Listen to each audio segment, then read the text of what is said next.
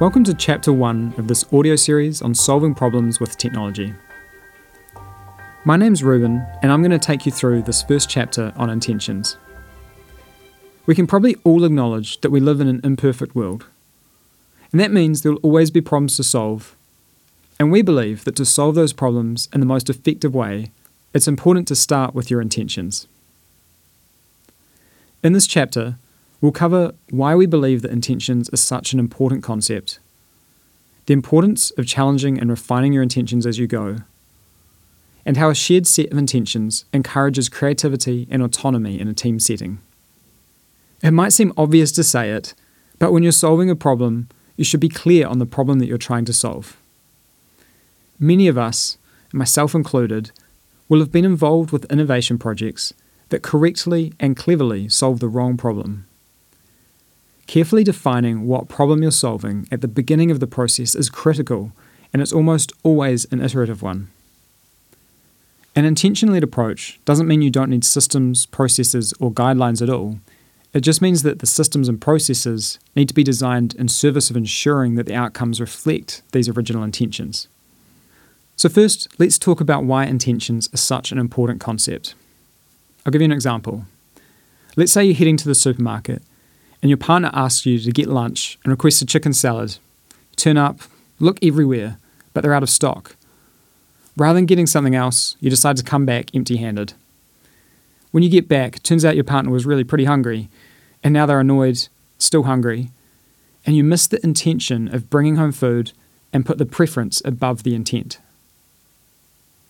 Similarly, when you're creating technology products, the main goal should be to solve a genuine problem for users not shipping something with a predefined set of features that address only some of the symptoms. And that means deeply understanding the problem you're solving and the pain points of the audience you're trying to help. We'll talk a bit more about this in the upcoming chapter on building empathy. We believe that for every major technology project, it's important to document a set of overarching intentions. These become the guiding principles for decisions we make along the way. It's also important to challenge and refine your intentions as you go. So let's unpack that for a minute. While we can start a project with clear intentions, they can get lost along the way and end up solving the wrong problem. I've worked on many projects where I've unconsciously veered off track from where I started, or as part of a group where our initial ideas have been in the wrong direction because our intentions weren't aligned. One common issue during a technology project is that we lose sight of the problem we're solving as we get too focused on the details. We don't return to the original intentions often enough. This can happen for a few different reasons. One reason is that when you're in the details of a project, it's easy to go down a rabbit hole. By returning to the original intentions, you can be sure you're going there for the right reasons, rather than spending days solving or iterating on something that isn't important to the bigger picture. As we get deeper into a project and we learn more about the details, this knowledge can be useful to help refine how we describe or think about the problem we're trying to solve. Other times, the deeper we get, the further we get from the original problem, or we even start solving other derivative problems of our own making.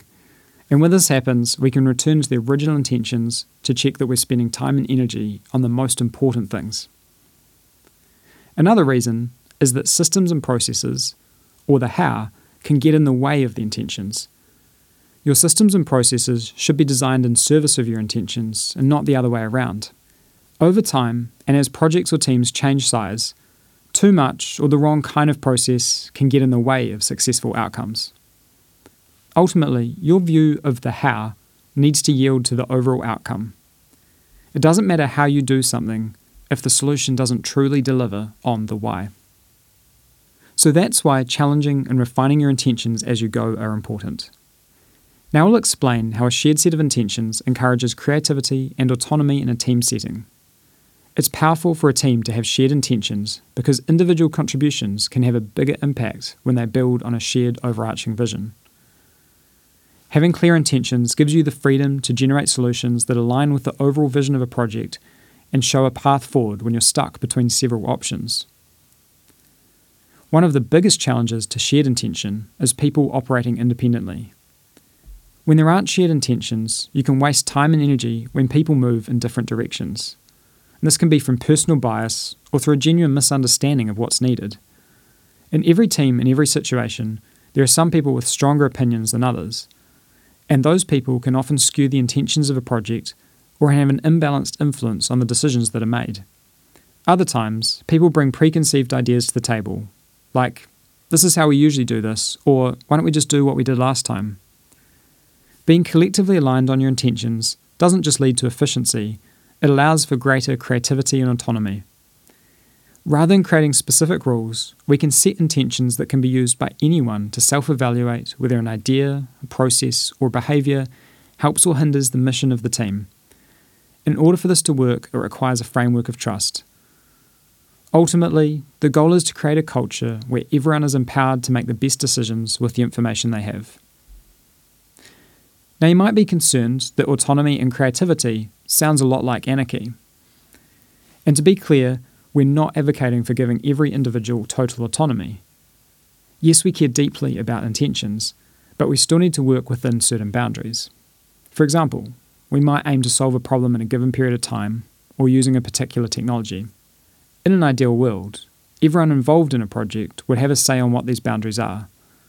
If you're bumping into the boundaries too frequently, then it might be worth reassessing whether the problem is too big to solve within the boundaries or whether increased boundaries need to be considered. So, in summary, understanding the why behind what you're doing and keeping it in mind at all times is one of the most important foundational elements of every major technology project. In doing so, new questions can often arise that might challenge the initial understanding of the intentions. And finally, how in a team setting, having shared intentions and a culture of trust can encourage creativity and autonomy that can lead to better outcomes. So that was chapter one on intentions. For more detail on the ideas we've discussed and for additional resources, take a look in the chapter notes.